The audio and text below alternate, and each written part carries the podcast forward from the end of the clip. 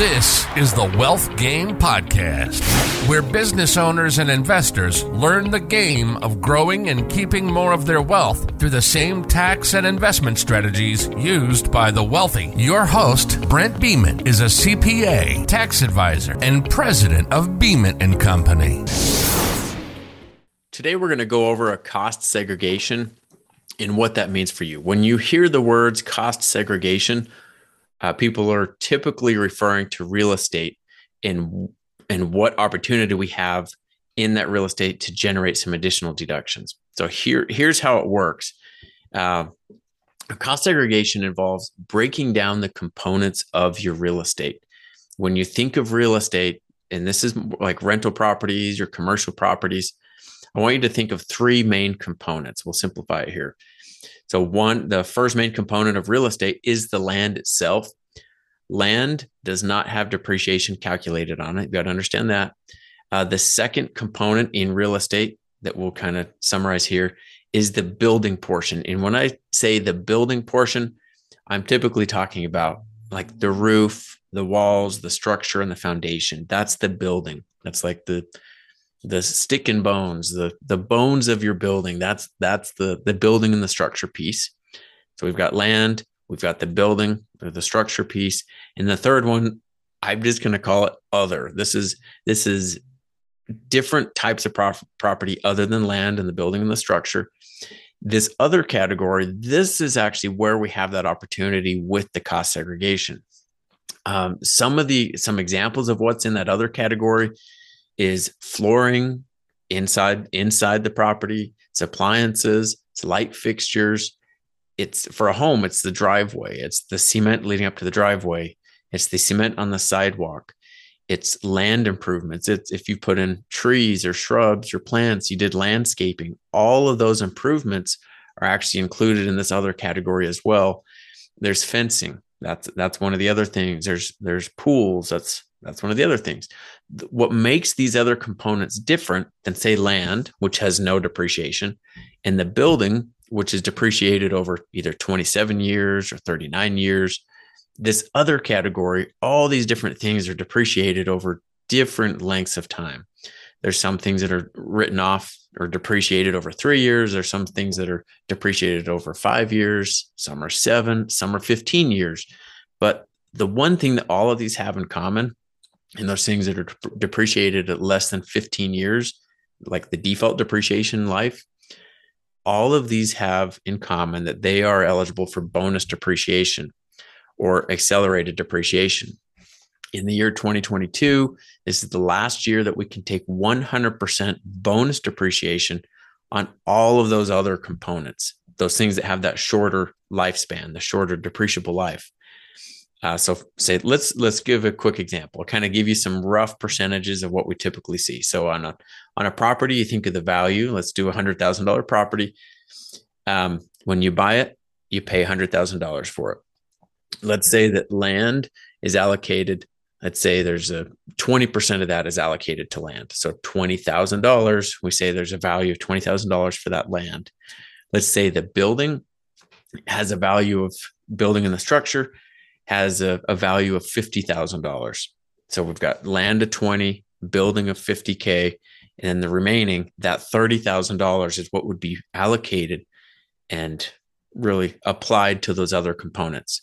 You've got to do it. Well, I, I just quickly came up with that percentage and did a really informal way of doing it. The cost segregation itself is not a quick and dirty calculation. It, it's actually a very specific and formalized way of coming up with those those allocations and those dollar amounts. Like while for tax purposes we want that third other category to be as high as possible because we can accelerate those those deductions we can accelerate accelerate that value in the year that we buy the property it's got to be supported by a cost segre- segregation a cost segregation study which is engineering based and a cost segregation report. And the report is a summary of all these different components, cites tax code. Um, it's got pictures of the property. That cost segregation study and report are very important to help support and provide documentation for your deduction if it's ever needed. So remember those the three main components: land, building, and other components. The other that's the category that can be accelerated. Um, so that's like the cost segregation. That's kind of a, a simplified version of it. These cost segregation reports, um, they'll range from kind of a couple page summary um, from some of these companies that can issue reports like that, or that's more of like the study, but not the report. There is another step after the study and report are done. It's got to be updated and reported onto your tax return correctly as well. You've got to have someone that knows how to get that reported. There's a, a couple different different differentiations and, and just things you got to know or ways to report rental properties. If you have an existing property, like say you've had it for three years and now you're interested in a cost segregation, that process to report a cost segregation and bonus depreciation on that property is different than a property that you just bought in the last year and it's your first time reporting it.